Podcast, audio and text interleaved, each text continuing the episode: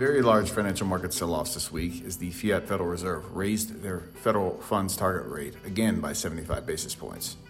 And while we continue to read headlines of raising rates by central banks around the world, led by the Fiat Federal Reserve, the bigger story ongoing here is the speed at which they are moving to raise rates.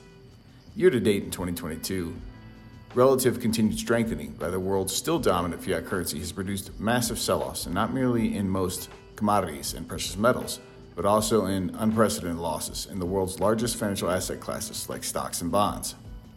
The fiat US dollar index had another massive jump this week on the rate rise, falling below 1 versus the fiat euro to close this week, now nearing a 20 year high on a relative basis in that fiat currency pairing. And two, when comparing the fiat US dollar versus the world's still oldest fiat currency unit, the fiat British, not sterling silver anymore, pound, well, it's now nearing an over 50 year low versus the US dollar. You have to go back to the Plaza Accord in the mid 1980s to find a time when the fiat pound was this weak on a relative basis versus fiat US dollar. Turning now to the largest asset class in the world bonds. Jim Bianco said the following this week on CNBC. I think anywhere you look, people are stunned by how much interest rates have risen this year. Um, are you? Yes. And I came into the year bearish on the bond market, but yet the returns that you've seen in the bond market are the worst in recorded history. This is going to go down as the worst year ever to be a bond investor. And it's not getting any better. What you saw today in the UK was the biggest rise in their five year note hit in history. It was up 51 basis points, a half a percent, one instrument in one day, which is an extraordinary move. You're seeing interest rates all around the world moving up higher, and it has just been something to sight to behold, even for a bond bear like me to watch these kind of uh, moves that we've seen in the bond market. You know, we heard about an hour or so ago Jeremy Siegel, the esteemed professor from Wharton, um, very critical, uh, as animatedly as I think I've ever seen him, very critical of the Fed, um, and basically saying they're, they're going too high, too fast uh, and, and indicating that they're going to stay too long without giving any sense that, um, you know, they'll be sensitive to the idea of, of taking their foot off the brake uh, if they begin to see an, a slowing economy, which he uh, opines we're already beginning to see in some areas, most especially housing. What do you think? You know, the, the, I think that that's the problem. Why are rates continuing to soar? Eh, because nothing is breaking yet. You had Savita mm-hmm. on a minute ago, and she was talking about the consensus on earnings is 8% for next year. No one really thinks anything's breaking. Initial claims are falling. We've created 300,000 jobs in the last payroll report.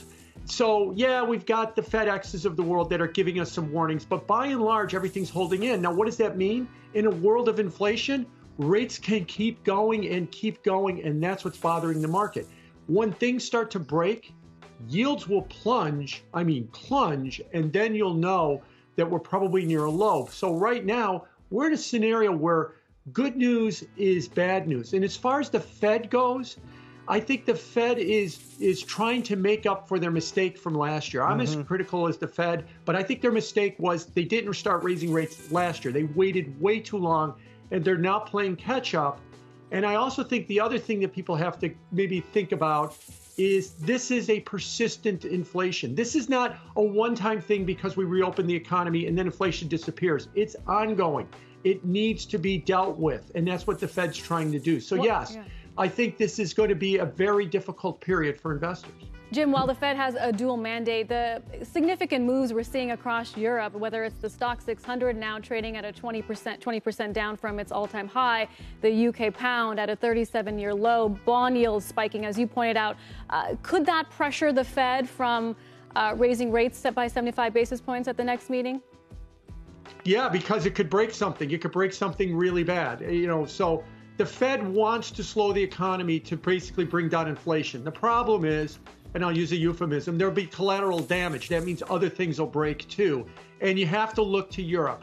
I mean, it's so bad in Europe right now that the Bank of England in August did something extraordinary. They forecasted a recession. No modern central bank forecasts recessions, just like the Fed on Wednesday. They always give you some low growth number and they say that we'll skip, skirt by with a soft landing. But they came right out and said that they're going to start a recession in the fourth quarter, which, by the way, starts next week. So they know that their economy is in a bad place. That's why they're massively cutting taxes and trying to stimulate, which is also bothering the bond market. All of that is a cocktail that could wind up causing a break somewhat, something to break somewhere along the line that could change, alter the course of economic growth in the US, if not globally, and maybe get the Fed to change. But that's not happening yet. Hello there, on behalf of SDBullion.com, this is James Anderson with a quick SD Bullion market update. Before we go further, please smash the like button so other sound money stackers can also see this content. And be sure to subscribe to our SD Bullion channel so you can get our latest market coverages and also a chance at winning incredible bullion giveaways like this one. Get ready for SD Bullion's Monster Box sweepstakes that includes 500 Silver Eagles. You could be the next lucky recipient of a phone call like this.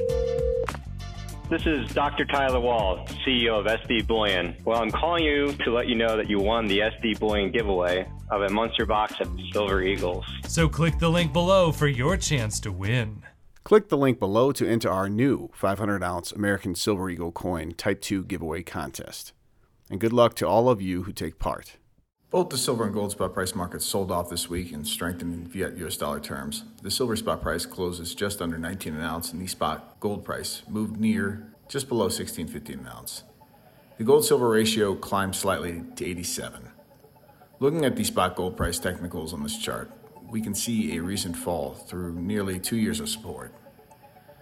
This morning, nearly 200 bullion and precious metals interested followers on my Twitter handle they took part in a poll that I ran regarding the spot gold price sell off from the morning. The sentiment out there remains mostly bearish, expecting further gold price falls in the weeks to come.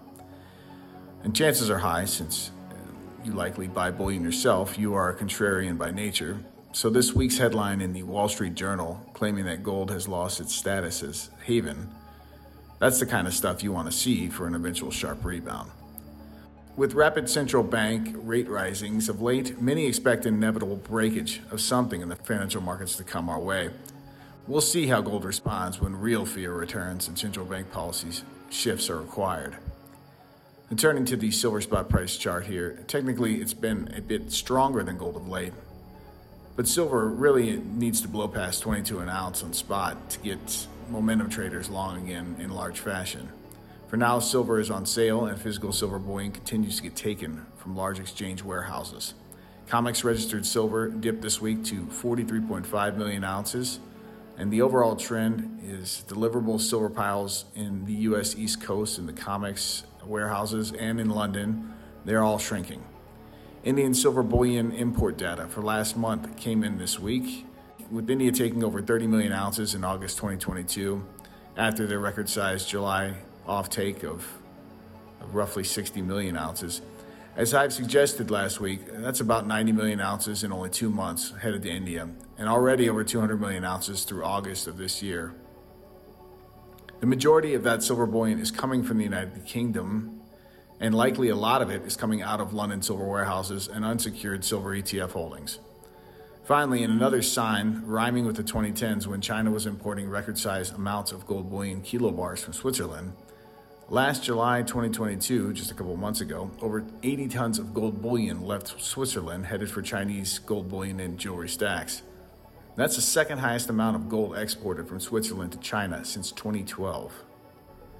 In a further illustration that Chinese are aggressively buying this ongoing gold spot price dip, premiums paid on bullion in Shanghai are now nearly 50 an ounce over international spot prices, as a revival in demand outstrips the country's current gold import supplies. So, both increasing bullion demand levels in India and China, those are both typically a sign of attractive long term price levels for bullion buying in the West. If you're fortunate enough right now to be enjoying relatively strong fiat US dollar buying power, take advantage before this powerful trend eventually turns the other way, perhaps in violent fiat debasement versus bullion fashion. As we move onward to our rapidly changing financial system structure, Prudent ownership of proven safe haven assets like gold bullion is going to shine and remind the world yet again that gold is safe haven money to hold for the long term. And as always, to you all out there, take great care of yourselves and those you love. If you enjoyed this content, be sure to give our video a thumbs up. To keep getting bullion related news and industry insights, be sure to subscribe to our channel. Finally, hit that alert button so you know when we publish fresh content.